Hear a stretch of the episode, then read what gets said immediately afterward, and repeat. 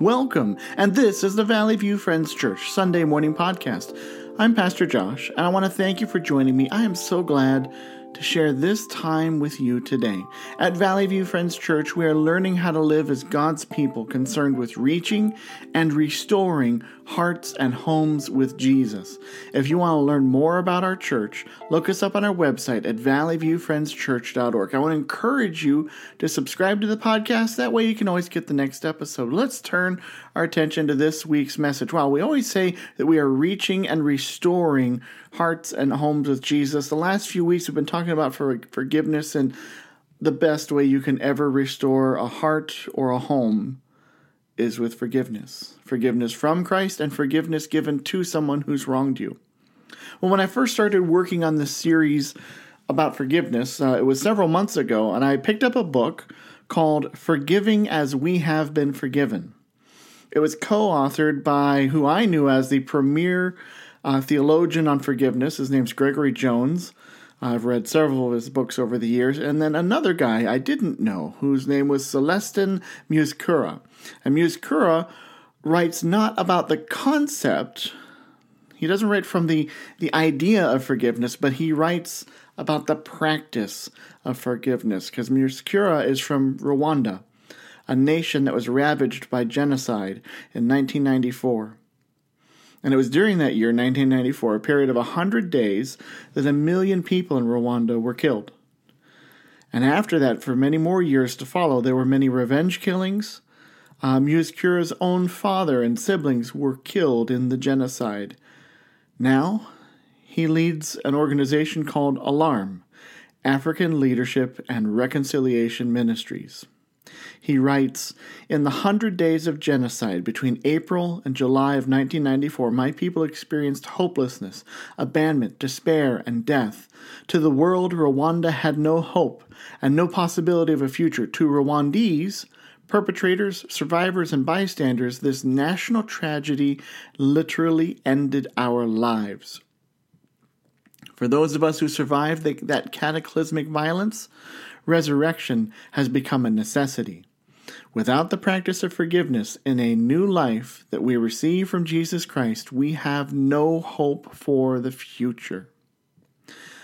Musekura knows that the only solution to such evil is forgiveness. In the aftermath of genocide, he has witnessed entire communities wrapped up in bitterness and hate, trapped and unable to heal. He writes, They are by guarding our own hearts, our own wounded hearts, we had refused the gift of new life in Christ. He also has seen the power that God can bring about in communities when people receive Jesus and forgive. So today you're going to hear a lot of quotes from Musekura and a lot of ideas from him. Forgiveness is a supernatural act. Human forgiveness without the help of God always comes up short. It's a shallow forgiveness. It lacks the power of transformation. It cannot give freedom without God in it. And it is, as uh, Musekura writes, uh, it's a forgiveness from the lips, but not from the heart. It's shallow. So today I want to wrap up our time speaking about forgiveness. I, I want to address how we become forgivers. Hopefully, over the last few weeks, you have dug deep into the idea of forgiveness more than normal and how forgiveness gives life. I started talking about the human need for forgiveness. We are we need both to receive and to give forgiveness. We've got to do both of those. To fail to do so is to live in a relational prison. Jesus repeatedly connects your ability to receive forgiveness with your ability to give forgiveness. Do not ignore this. The second week, I followed uh, with Timothy Keller's Four Steps of Forgiveness. That is, you truthfully name the wrong and its consequences. You empathize with the wrongdoer because we are more alike than different, and we cancel the debt. And then finally and fourthly, we reconcile the relationship. And God has walked through these steps with the entire human race, naming our sin, having compassion upon us, paying the cost himself on the cross, and now ready to reconcile with you if you would receive Jesus into your life. And last week, I spoke about barriers to forgiveness barriers like keeping score, pride, undisciplined emotions, and most importantly, not understanding the heart of our King, King Jesus. If you do not know how much He cares for you and for everyone, you cannot comprehend forgiveness. Barriers to forgiveness choke out relationships and threaten the joy of life, and these barriers must be addressed directly, judiciously, and without delay. If you let them go, they will become a prison. And today, I want to wrap up the series by talking about what it takes to become a person who forgives. I've heard forgiveness described as a Christian discipline, and I like that. It's something that every Christian is to do. And it's something that we also need to work on so that we get better at it. It needs practice. But the greatest key to being a person who forgives and forgives powerfully is that you need Jesus to be at work in you. So, if you want to taste forgiveness and the life that it brings, you need to submit to Jesus. Now, God calls you to put off your old self to renew your mind, and then to put on Christ. Only then can you be a person marked by forgiveness. And a person who is renewed by both receiving and giving forgiveness can forgive very well. Hear the word of the Lord from Colossians chapter 3, verses 18 through 13. But now you must rid yourselves of all such things as these anger, rage, malice, slander, and filthy language from your lips. Do not lie to each other, since you have taken off your old self with its practices, and have put on the new self, which is being renewed in the knowledge of the image of its Creator. Here there is no Gentile or Jew, circumcised or uncircumcised, barbarian, Scythian, slave or free, but Christ is all and is in all. Therefore, as God's chosen people, holy and dearly loved, clothe yourselves with compassion, kindness, humility, gentleness, and patience. Bear with each other and forgive one another if any of you has a grievance against someone. Forgive as the Lord forgave you. So, how do we become forgivers? You know, people hurt each other. They make mistakes. They come up short. Life on planet Earth is not easy. Oh, that's an understatement after talking about Musekura's story in Rwanda. But life here on Earth comes with more pain than any of us ever ask for. And it's especially difficult to forgive when the people most important to us wrong us.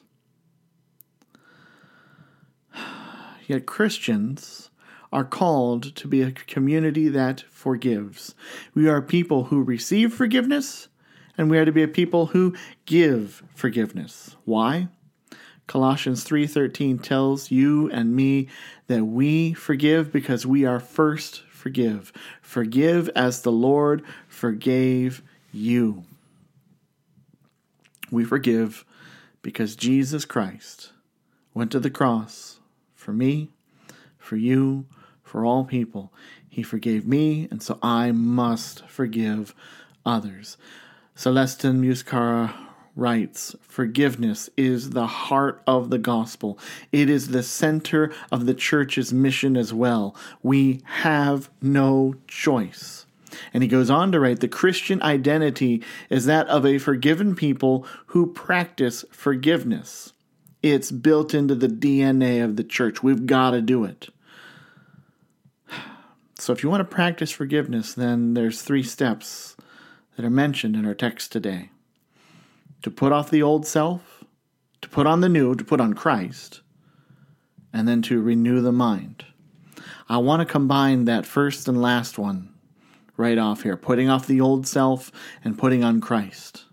You cannot put on Christ unless you put off your old allegiance to sin and your sinful self. And you cannot get rid of sin and be rid of it and be rid of the old self without Jesus as Lord of your life. So they go hand in hand. It's not steps one, two, three, now you can forgive. It's all three at the same time. That first one, put off the old self, and that last one, put on Christ. They go together. To be a Christian, you must submit to the Lordship of Jesus. Now, I know this isn't easy. We often want Jesus, but we also want to remain in charge. I want Jesus, but I also want my way. Someone once wrote and asked Emily Post, that's an etiquette expert from another generation, what is the correct procedure when one is invited to the White House but one has a previous engagement? And the reply was this An invitation to dine at the White House is a command, and it automatically cancels any other engagement. Many of us try to call Jesus Lord but we have not yet canceled the previous engagements of our lives. We're tied to too many other things and we're unwilling to let go. But you can't have it both ways.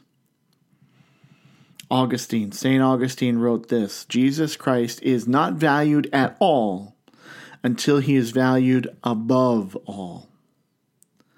Now, once you can live with Jesus as your Lord, then you can receive his forgiveness for you. But then something happens that most of us do not expect. We kind of hear about it, we think about it, but we don't really dwell on it. We call Jesus Lord, we receive his forgiveness, but then we are to put on Jesus. Most of us talk about having Jesus in our hearts or in our lives, and that's true and that's good and that happens. But the Bible also speaks about us wearing Jesus as our clothes. In Colossians 3:10, our text describes putting on the new self, and then it describes that new self by as being renewed in the image of the creator. It's kind of saying putting on Christ. Ephesians 4:24 also speaks of putting on the new self, new self, and that's after a call to put off the old self. Ephesians 4:24 says that we are to put on the new self created to be like God in true righteousness and holiness. Galatians 3:27 says for all of you who are baptized into Christ have clothed yourselves with Christ. Romans 3:14 says rather clothe yourselves with the Lord Jesus Christ and do not think about how to gratify the desires of the flesh. In other words, put on Christ and put off the old self. Don't go back. Are you catching the theme? We are to put on Jesus and put off the old self. Put off uh, the un-Jesus parts of your life. When the old self still rules, it keeps you and me from receiving forgiveness. Musekura writes, Vengefulness and anger can turn you into the very thing or person that you hate. If you hang on to the old self, you will become something awful. And he's seen entire communities transformed by hate and violence. And he has also seen those communities slowly transform back into places of health and wholeness again. But it comes when people let go of the old self and they put on Christ. Musekura writes, he says, Forgiveness, I love this line. It's so simple, so small. Forgiveness is always a gift. That one line in itself could be a message you could dwell on for the rest of your life. Forgiveness is always a gift like a new set of clothes. It covers our shame and dresses us up for the heavenly banquet. God clothes, his clothes excite us, but also change how we appear to others. When we wear God's clothes, we renounce that which divides, disrupts, and causes tension in the fellowship. Colossians 3 kind of gives a list of what those are divides, disrupts, and tension it tells us what to put off. And for that matter, if you go to Ephesians and Romans and even Galatians, you'll find lists of what we're to put off. Colossians mentions anger and rage and malice and slander and filthy language and lies. It's not a comprehensive list, there's a lot more. The point is, you cannot wear these, these old things of the old life, the sinful life, and also put on the clothing of Christ. The two are incompatible. If you want to forgive, you must decide this day that you will put off the old and that you will live each day with Jesus as your Lord, and each day that you will put on the clothing in Christ. And fortunately, there's help. I've already read to you Ephesians 4:24, but let me read a little bit more of it to you. Ephesians 4:22 through 24, and I think you'll hear the same pattern you were taught with regard to your former way of life to put off your old self, which is being corrupted by its deceitful desires, to be made new in the attitude of your minds, and then to put on the new self, created to be like God in true righteousness and holiness. It's the same three steps that are described in Colossians put off the old self, renew your mind, and put on the new self.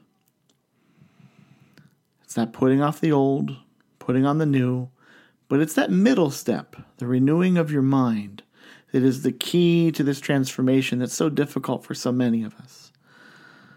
The second step is the help we need. God renews your mind. And to forgive, to be able to be a people who are forgivers, we need our minds renewed.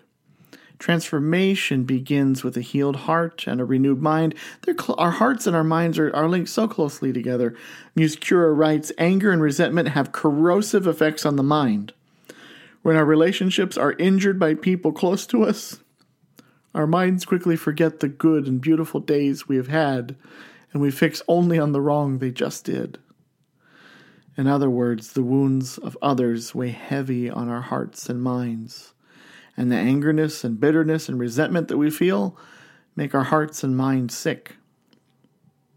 Musekura, in his book, writes about all kinds of situations in Rwanda, and in particular, he writes about a pastor who was angry at those who carried out genocide, and his heart had grown dark with hate. His name was Pastor Okach. I'm, I'm sure I'm not pronouncing these names correctly.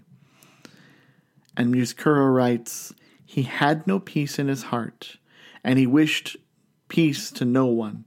He only wished and prayed for evil to happen to his enemies.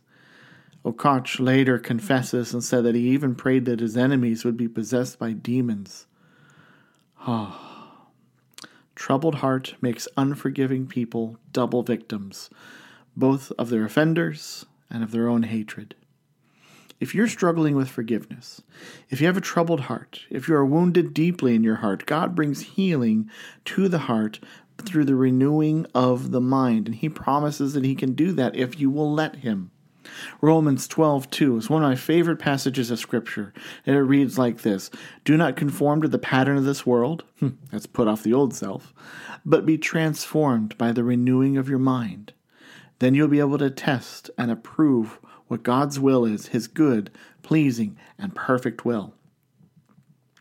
Ephesians 4:23, we've already read it today, says this. Maybe you didn't catch the renewing of your mind, but it says that 423 just simply says to be made new in the attitude of your minds.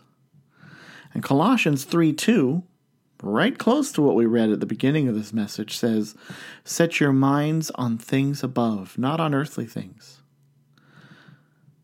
You're to let your heart be reformed. You're to let your actions be transformed.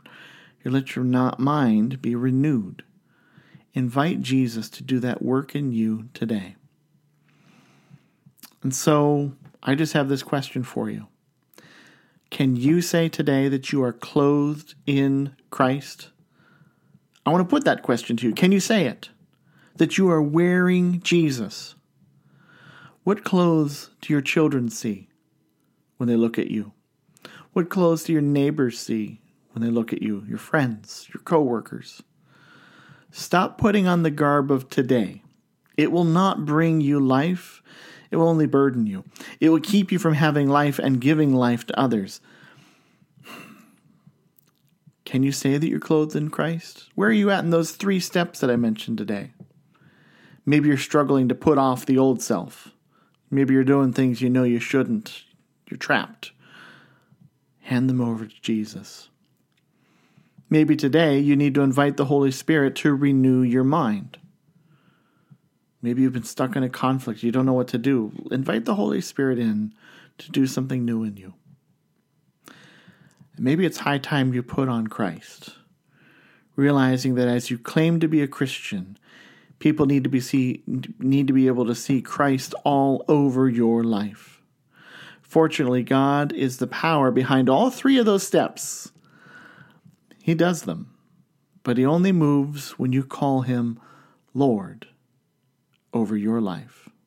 Let's pray. Lord, help us to become a forgiving people. Help us to put off the old self. Help us to put off defensiveness and anger and discord. Heal us, Lord renew our minds, transform our hearts so that we are set free and full of life. Lord, when someone looks at me or any other Christian, let them see Jesus. Let them see people who are forgiven and forgivers. Because that is what Jesus has done for us. I pray this in Jesus' name. Amen. Go with Jesus.